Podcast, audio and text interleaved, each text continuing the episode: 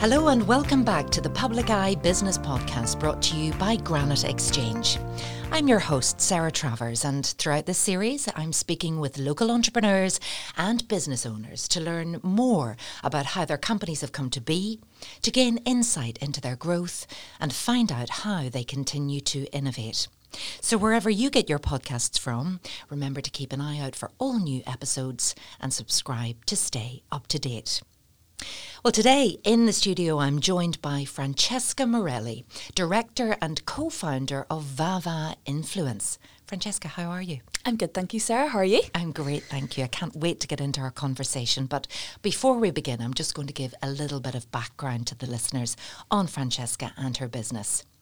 Vava Influence is a dedicated social media influencer agency designed to strategically connect businesses with a relevant social media influencer or blogger to drastically improve their business's reach and exposure. Francesca and her business partner Chloe work alongside business owners and marketing managers to engage their strong portfolio of over 200 social media influencers from across Northern Ireland, ROI, and London, with the best fit talent for their clients' brands to form quality campaigns. Vava Influence create tailored strategies to help brands and products be seen and be noticed by highly targeted and highly engaged audiences. They ensure that each campaign is carried out just how their clients want it, balancing influencer creativity with client control. So, Francesca, you are in the realms of a world that still fascinates me and is a little bit a little bit out there. But I want to start somewhere else if that's okay, because your name is Francesca Morelli and I'm from Portstewart, So I know that the name Morelli means ice cream. So you're from the Morelli ice cream family. Yes, that's right. Um, very lucky to have been born and raised in a family business background. And I suppose growing up, and I was asked by someone else about this this morning about how growing up in family business, what it taught me and, and everything I learned. And there were so many skills um, that, that I learned working in my family business and kind of growing up in that um, environment that equipped me so well for my career now. But funny enough, I get asked all the time, was it because of your family business background and being surrounded by this entrepreneurial spirit that encouraged you to start up your own business? And actually, that couldn't be less the case. um, when I was growing up, I feel like I saw my parents work very long hours. I saw the stress, I saw the pressure of running your own business despite I mean we're very lucky in that ours would be quite well known and um, we have we have a good reputation and all the rest and a great product but I was always, I suppose, discouraged from going into business myself, knowing the commitment and I suppose the the difficulty of, of doing so. But and did you um, work in the business at all? I did. I worked in the business from I was fourteen right up until I was maybe about twenty. Mm. Um, so it was summer shifts and over the holidays and weekends. But um, you know, I, I really enjoyed it for the most part, and my, my sister and my brother have been the same. I mean, we really didn't have much of a choice. you just had to. And I, I, always think of your mum and your dad, you would always see them there. They were always working, working, working. But I suppose that has an impact on family life too, doesn't it? It's hard to hard to get the balance right when you have such a successful business like Morelli's. Yeah, for sure. Um, I mean, we always had a lot of childminders growing up, but I suppose it just taught me the value of work ethic and uh, that you had to work hard if you wanted to see the rewards. I mean, yes, I worked very hard, but we were so lucky to have gone away on lovely holidays, and I knew that that was a direct result of how hard my parents worked and still do. And I know this isn't about Morelli's here today, but so you didn't want to continue in the business, you wanted to do something yourself. So what happened next? Well, it's not that I didn't want to continue in it. I just feel like there was a, a gap maybe between where I was at in my life and maybe that my dad still continues to work there. So I'm definitely not ruling it out of my future. Ah. Uh, but I was very keen to go away and get my degree uh, so I went to Queen's and I studied international business with French. And as part of that degree, I uh, was required to spend a year in France uh, working in a placement. So I spent a year in Paris and I found myself in the startup scene. At that point, when I was going away, I really barely even knew what a startup was. So what year would that have been? That was in 2017, 18. And so I worked in a group of startups and it was all very unusual to me because in the family business background, I'm used to us making a scone for 50p and selling it for 150 and your profits per pound. But in a startup environment, especially in tech startups, you're working and building something for years and years with the view of acquisition. And so this is a whole new world to me, and I just found it fascinating. Not to sound very millennial about it, but I loved how it was such a small team, and I was really making a very visible impact on the business. Uh, because in early stages, obviously, a very small team, and everything you do has to really contribute to the bigger picture. So, found myself in startups and then when I came home, I joined another startup team, which then kind of led to me getting into my own startup and um, and starting my business from there. So and Queens was was really beneficial. They were great to give you to sow those seeds about startups. I remember um, watching your career. Uh, maybe when you when you came back and you help others then know how to build a business from scratch. That's right. I mean, the Students' Union have um, an incredible service offering, one of which is a department called SU Enterprise. And what they do is they support student entrepreneurs in their um, endeavours. So, whether that be to expand on their enterprise skills or to support them in getting funding to start up their own business or really just connecting them with mentors and professionals to help them on that journey. So I got very involved with that department when I was in final year and I was working with a team on a tech startup and I availed of all of the support. I did the Queen's Dragons Den, I did Innovate Her, I threw myself in, got as much funding as I could as a student and really benefited from that support system to the extent then when I graduated, I went and did a bit of work for that team myself in supporting other student entrepreneurs coming up. So let's move to Vava Influence now and, and tell me how that all came about. So when I worked in that tech startup that I referred to earlier, I met uh, Chloe, who was on the team at the time, and there were a team of five of us, and she was a similar age, and we had similar interests, and she had been on board to that team as a bit of a, a marketing and, and content person because she was blogging at the time, and so as I say, because we were similar age and had similar interests, she started taking me along to gigs and work and events with her.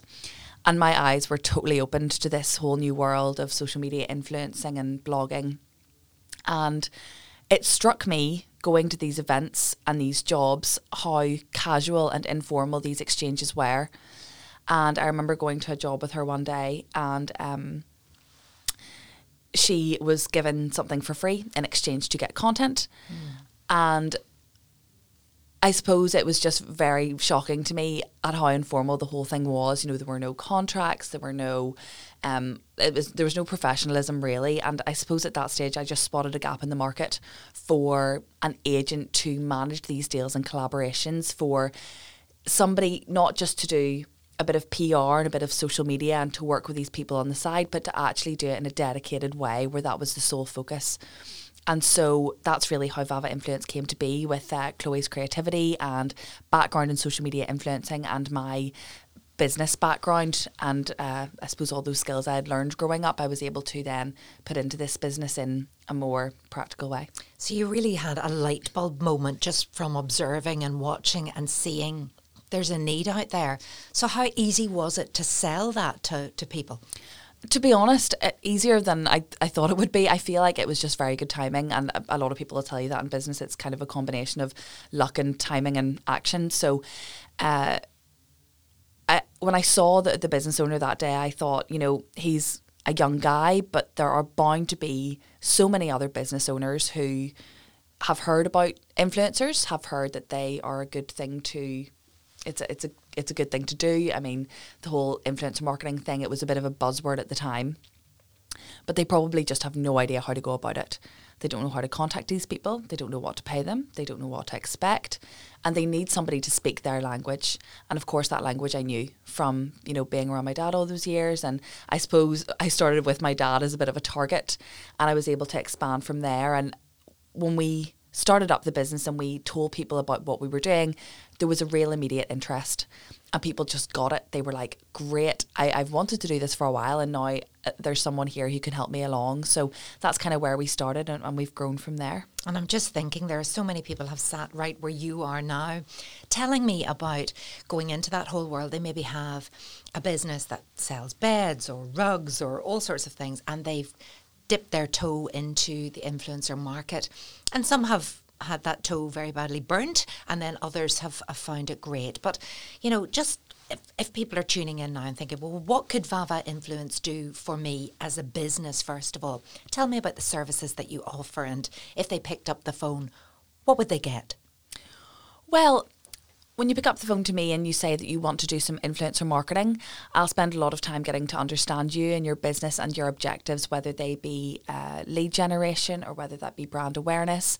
And we will work with you to put a strategy in place to pair you with the best people for your brand, the best people that have the correct audience that relates to the target consumer of the business.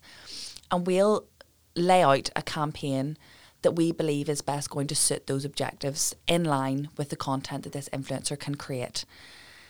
The view is that this influencer will produce content that will engage their audience and that this audience will have an interest in your business and what it is offering and um, I suppose go from there in terms of getting in touch with them. So as I say, there are a few different objectives, um, but really we'll work very hard to understand what this business needs and what they need to get out of it. And we'll put a strategy in place in line with content and the influencer to make sure those objectives are met. And what benefits for those who are just not convinced yet? What are the benefits to businesses who actually take on an influencer? Well, influencer marketing shouldn't work in isolation. It should work in tandem with your you know social media channels your digital marketing all the other marketing you're kind of doing around that and so we look at it as another uh, component of the marketing mix. And so you're really complementing the the strategy you have that you know that already exists. So you can expect different things when you when you work with influencers and as I say that very much depends on what you're hoping to get out of it and, and your objectives but there's a, there's a lot of things we can sort of um, you know offer whether that be the, the brand awareness piece you can reach a very engaged audience and you can have that great opportunity to get somebody they trust to tell them about your brand. Uh, you can benefit from the content that the influencer produces to then take and repurpose, whether that be to post on your own social media channels or whether that be to put into paid ads. And then there's obviously that advocacy piece. So the best fit influencer relationships come to light when you find an influencer that actually is already a user of your product and a fan of your brand and they're the best people to approach about a collaboration because then you can say, right, let's work together you know, have you told your followers about our business before? Um, you know, can you maybe tell them about how you benefit from it or what you really like about this? And I suppose we only work with influencers and we only place them with businesses if they actually do really love that brand. Um, because at the end of the day, influencers followers really trust them and they really trust their mm-hmm. opinion and that comes from a place of authenticity. And without authenticity influencer marketing does not work so. And that's become a big thing. I mean there are a lot more checks in place and now on instagram you'll see if something is is is a paid you know endorsement which i think was important for people really because it had got to the stage that you were seeing all of these people and they just all seem to be going to the same hotels doing the same things eating in the same restaurants or whatever but and everything was amazing and everything was fantastic. But I think we just lost that authenticity piece. As, as you said, people were going, oh, for goodness sake, they're being paid to say that. So, how do you get that right now to make sure they're not just being paid to say that? So we'll only set up an influencer relationship with a business if we believe that um, it makes sense. You know, has the business trial has has the influencer trialed out this product or service before? Um, I mean, we'll never be in a position where we're saying, go to that restaurant and we'll pay you to say it's great. Generally, in that sort of sense, you would gift them the meal and they would have the opportunity to review it. Mm-hmm. Now, if you gift an influencer something, they're technically under no obligation to actually post any content about it. Ah, that's interesting. I see. So the point is that the quality and the quantity of the content will depend on the experience that they have had, whether they really love it or whether they don't. Now, there's also the sponsored strategy wherein you pay an influencer to produce content, but you wouldn't get to that stage unless they have been gifted the thing first to make sure that they like it, to make sure they appreciate it, to make sure that they actually believe in it and are willing to put out that content to their audience. You'll find now influencers will not just do work if they've been paid for it. They will turn down paid work all the time if they don't think it's a good fit for them, if they don't think their audience will engage with the content, because at the end of the day, they are also putting their credibility at risk. So as you say now, there there are advertising standards, and the ASA do a brilliant job in enforcing those, and they make sure that every content that is put out, whether that be a gifted or a paid collaboration, it is labelled. And that is a really good thing. And, and sometimes you get business owners questioning that. They're saying, well, you know, I don't want people to know that this influencer has been paid to say this. But actually, it doesn't really make a difference to the consumer, or so I find.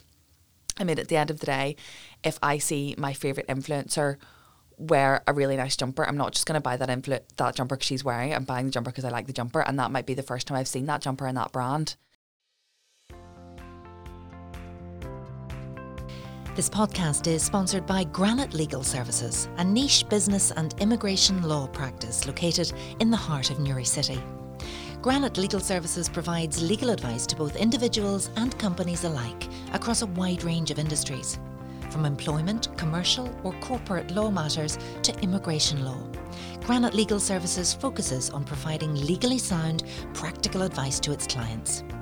To get in touch, visit www.granitelegalservices.co.uk or contact 028 3026 2200. So tell me about sort of getting all of the influencers signed up because you are effectively an agency that matchmaking has to happen, but you need a bank of people. So tell me how you grew that bank of people.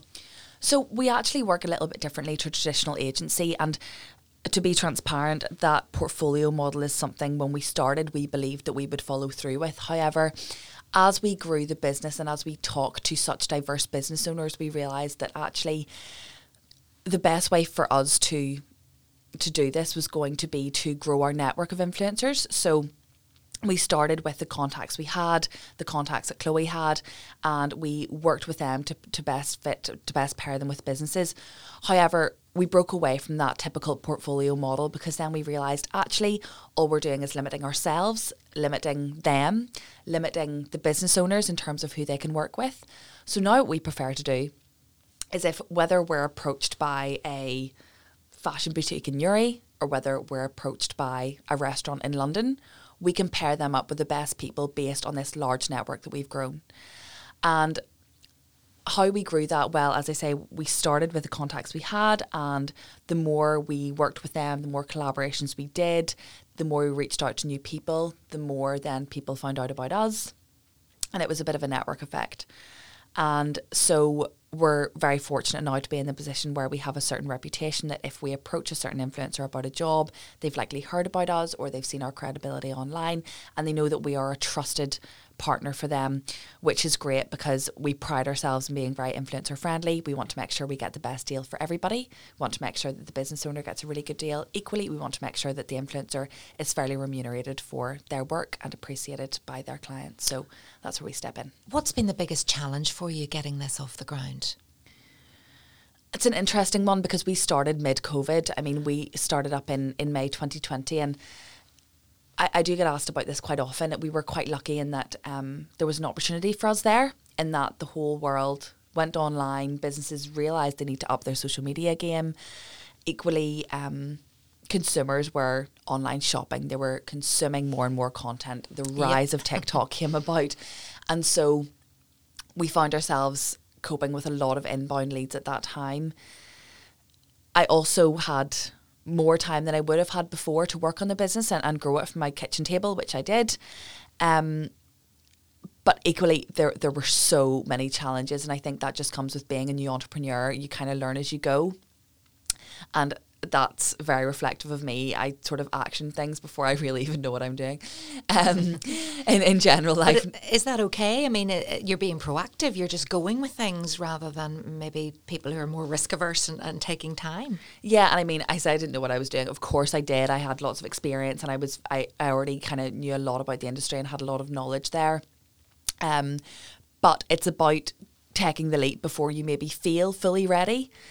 And while that was so beneficial in so many ways that you know we got it off the ground and got it running, we had challenges like, you know, are we pricing ourselves well enough? Um, you know, are we offering this too cheap? And I feel like sometimes as women we tend to undervalue mm-hmm, ourselves definitely. quite often. So pricing I found quite hard to get right.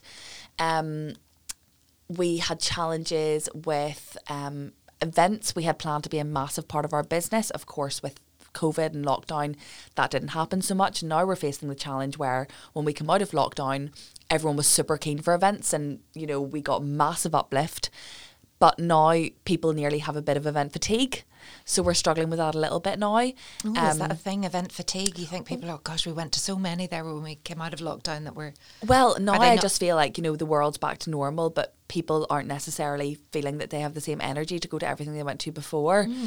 Um, you know, they're obviously really keen to get back out there again, but there's so much on now, and we're so lucky to live in, you know, a place where there, there is so much on all the time and we have so many options, but we do find that people aren't as excited to kind of go to all of the events of the day now. Um, I suppose it's just about evolving, isn't it, Francesca? It's about seeing what the need is at the time, and we learned that word pivot, didn't we, during COVID? And there's not a business out there that didn't have to do something to pivot and, and meet and change. And so many really benefited from that time to do that. Uh, so, you know, where do, where do you go next then? Yeah, so we kicked off a lot of big projects last year. Uh, so the first being Northern Ireland's first ever pop-up TikTok house. Yes. Uh, Tell was us that- about this. Yeah, So we, so- we, have, we haven't even, you mentioned TikTok, but you know, I'm still not on TikTok. Is that where you have to be or just certain people? Well, we would say it's definitely, uh, obviously, it, it's grown hugely over the last year or so. And I think if you're a business now, especially if you're targeting consumers really anywhere between the ages of 18 and 40, you really should be on TikTok. Um, but last year we saw an opportunity to run this project, which was the Vava Club, and essentially we got uh, some of Ireland's top creators together for a week in a house to create content with one another and visit local businesses and sort of experience all that Northern Ireland had to offer. So that was a great project for us, and now we're looking into bringing that into 2023 and exploring what that's going to look like. So how did that work then for the businesses and, and the creators?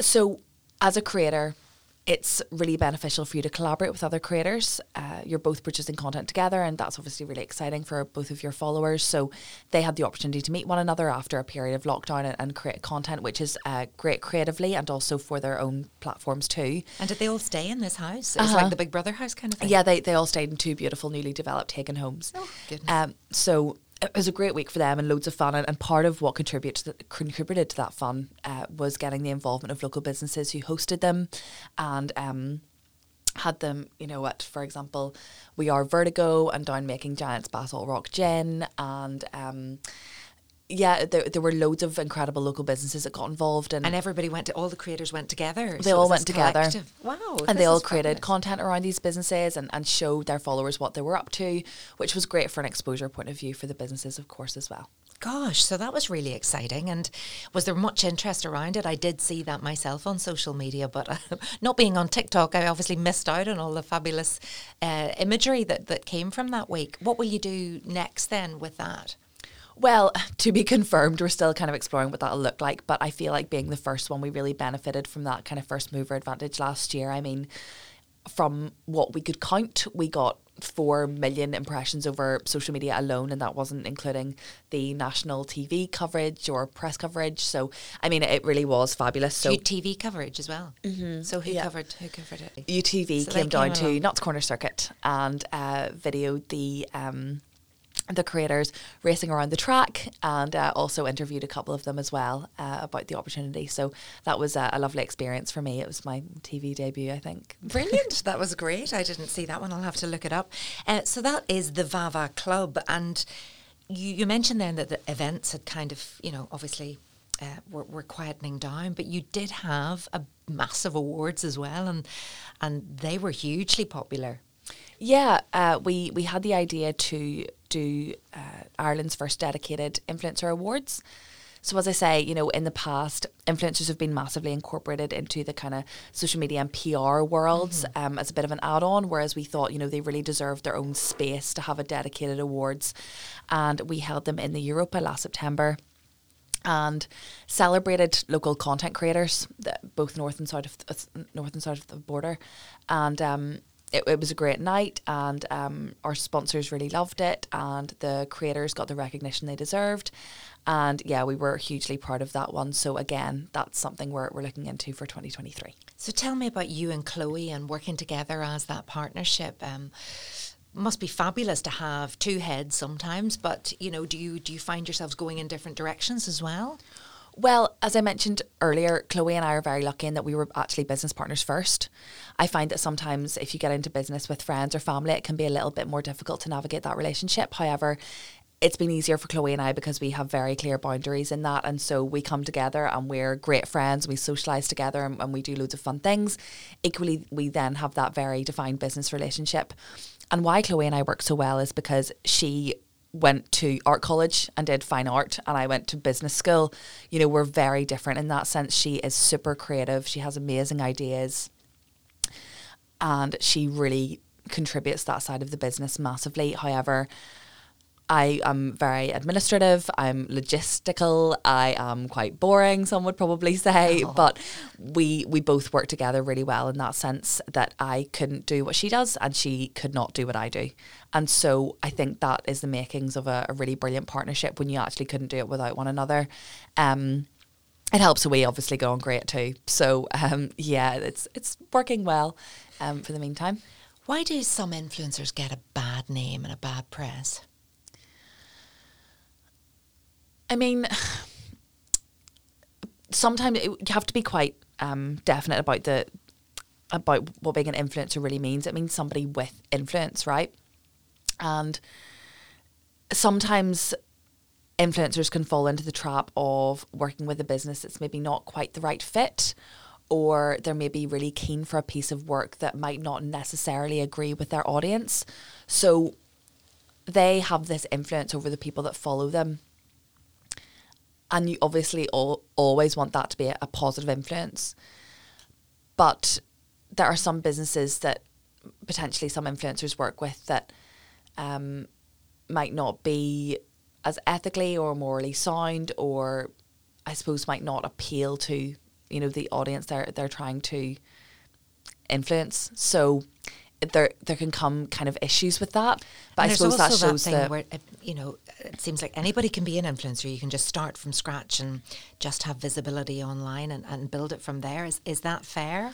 Well, that's kind of what I was talking about when I said about the definition of an influencer. Yeah. Anyone can be popular. Yeah. And anyone can have a following, but not everybody has influence.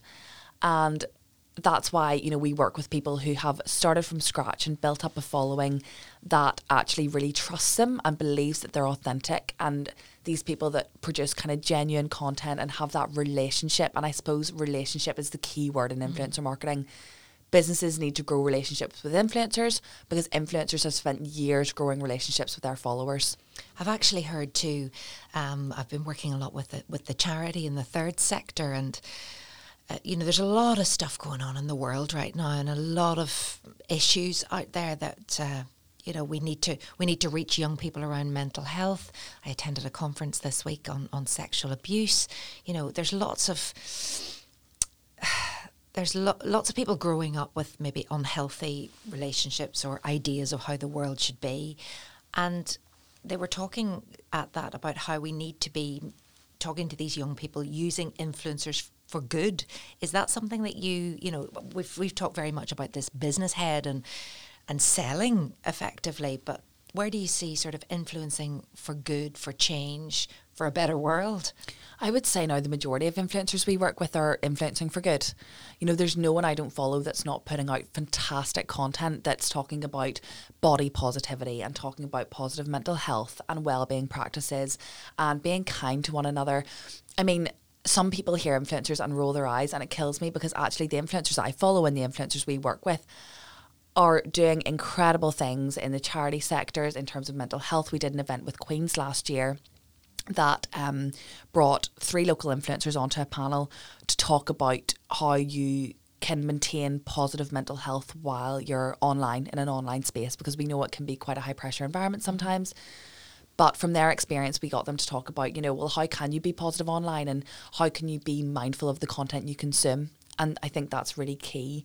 Um, but I mean, people now online, they, they are quite choosy about what they consume, which is a really good thing because influencers now, they're aware of that and they know that they need to be careful in what they put out. They don't want to be encouraging any bad practices, but also they, they want to be putting lots of positivity out into the world and influencing those younger people that follow them to um, you know, do good things and be good people and yeah, Yeah. and all the digital safeguarding uh, messages are, are around. Do you feel that more charities, third sector organisations should maybe give you a call? Is that something that you could help with as well? Yes, absolutely. Um, and I suppose in that sense, we would really help them to establish relationships with influencers that would be a really good fit for them. You know, obviously, each charity is very specific to their work, so it's about finding the best fit influencer that has. Um, a background or a passion or an affiliation with the work that that charity is trying to do. Yeah. Uh, what's next then, Francesca, for Vava Influence? So this year we want to really continue with uh, doing brilliant collaborations. We want to uh, help businesses to get their names out there and uh, work with influencers that are are really great for their business. We want to uh, continue to teach businesses and train them in the practice of influencer marketing and also social media more generally whether that be TikTok or Instagram for business, you know, really helping them to uh, step up their game and, and be in a level playing field with their competitors. We also then want to run another TikTok house. We want to run another awards. And I suppose we just want to make sure that we're always producing really high quality work and getting the best deal we can for the businesses we work with and also the influencers too. Um, I'm really passionate about Northern Ireland and what's going on here. And I feel sometimes bad that we are seen as a bit behind the curve in terms of what's happening over in, in London and so on. So I think Chloe and I are really keen that we try and keep up as best we can with what's happening over there and really bring that over to Northern Ireland and, and get people involved.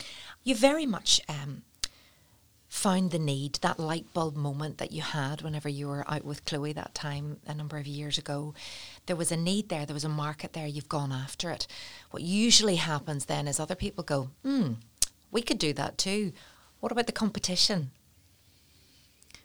I mean, there can be a tendency for some businesses in similar industries to have that spirit of competition and you know really want to compete against each other and and that's great and I completely support that however I suppose in the PR and, and social media space there, there's enough for all of us, and Chloe have always been of the opinion that we'd much rather collaborate, and we have done that the entire way throughout our business. You know, we've collaborated with other people in the space. We have brilliant relationships in the industry, especially in Belfast, and we work actually with our competitors to best service both of our clients, and we love that. Um, as I'm as I've mentioned the whole way throughout this interview, our industry is all about relationships with businesses, with influencers, and with our competitors too. There's absolutely no reason why we can't collaborate and produce really good work, and um, you know, make sure that we're we're all getting the best out of it for for everyone. Now, building a business takes hard work. You were brought up in a family that knows exactly what hard work is, but do you get any downtime at all? What do you like to do when you switch off? Yeah, I mean, I'm a firm believer that we need to very much step away from this um, burnout and hustle culture, and I really hate all that rhetoric. So. I, I work really hard, I really do, but I try to be as effective and as productive as I can be within the hours of nine to six. Um, when something requires me to go over and above, I absolutely will. I'll work till whatever hours of the morning, but I actually try and avoid that. I just try and be as productive as I, as I can in the hours where I know I work really well, which which is the hours of nine to five, Monday to Friday. And yes, you know, we work weekend events all the time, but I am very aware that I am going to be the most effective when I'm well rested. And there's no point in tiring my, myself out and, and working over and above just to be really tired the next day. I mean, these entrepreneurs that you see talking about all these hours that they work online, you need to think then, well, how consistent are they in that? You know, if they're working 14 hours a day every single day, how long is that really going to last before then they have to take an extended period of rest? So I feel like if you can be effective in a reasonable amount of hours and keep that consistent, then you're going to be uh, much better off in the long run. I agree totally. I think nine to six is plenty of work for anyone in a day. Now, the final question that I ask to every single guest that sits right where you are, Francesca, is this one. The purpose of this podcast is to inspire existing business owners and ambitious entrepreneurs to grow their business by offering an insight into the success of businesses such as Vava Influence. So, what advice would you give to people who may have a business idea but have no idea where to begin or are unsure as to whether the risk is worth taking? So, as I mentioned earlier, I work a lot with uh, student entrepreneurs at, at Queen's, and a lot of them come to me with these big ideas, and they're incredible. But sometimes I feel like they go from zero to 100 and they sort of forget about all those little steps they can take in between. So, when they come to me and they're talking about this world changing idea, I'm like, okay, great. Um, have you set up a social media profile? And they're like, no. well, you know, there's there's lots of little things you can do to actually put this into motion and, and make it a reality? Have you told your friends and family about it? Have you explored funding options? Have you um, investigated a prototype and what that might cost? Have you looked at suppliers? They need to break it down into the first five steps instead of thinking about step 53. And I see that all the time. Uh, so start thinking about practical, small, and non scary things that you can do to put this idea out into the world. And then all of a sudden you turn around and you've done 20 things. And actually, this is looking a lot more realistic now and, and something that could actually be a thing. Um, so that would be the first part of advice I would give is, you know, not to jump to step 100, but think about all those little things first and, and start doing them it can be very scary and it can be very intimidating, but actually, there's some things you can do on that journey that you won't find so scary and so intimidating, but actually will contribute to your overall goal. So start with that. In terms of taking a risk, I believe that you should always kind of go for, for what you want to do and, and do always take action and, and try and make something work. You don't necessarily have to do that and give up everything else at the same time. You can take risks and, and go for something meanwhile not give up everything else that you were doing before. So it's all about being calculated in your risks and making sure that you're not uh, putting yourself in a a, a, dangerous position. Yeah, you don't want to be vulnerable. So keep a few plates spinning, perhaps, and see see what sticks. Francesca Morelli, it has been fabulous to meet you. Uh, Francesca Morelli, our guest today from Vava Influence. And if you want to get in touch with Francesca, what can people do? They can find us on Instagram, uh, social media, Vava Influence, or uh, they can send us an email. Our email is info at vavainfluence.com. Fascinating. Thank you so much, Francesca, and thanks for tuning in today. Join me very shortly for another fantastic episode of the Public Eye podcast. This podcast was recorded in Granite Podcast Studio. Interested in starting up your own podcast but don't know how? Granite Podcast Studio can help. Record your podcast in our state of the art studio, which is based in the heart of Newry City. Our studio has cutting edge and user friendly technology and can seat up to four people.